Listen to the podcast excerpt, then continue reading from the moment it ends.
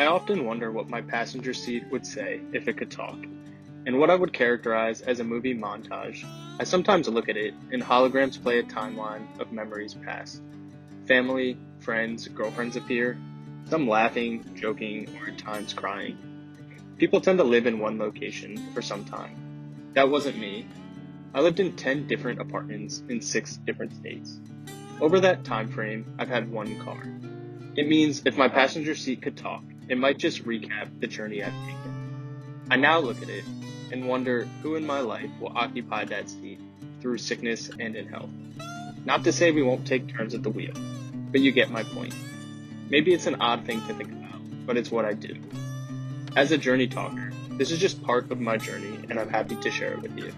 What in your life, if it could talk, might tell your journey? What story might be told? What story has not yet occurred?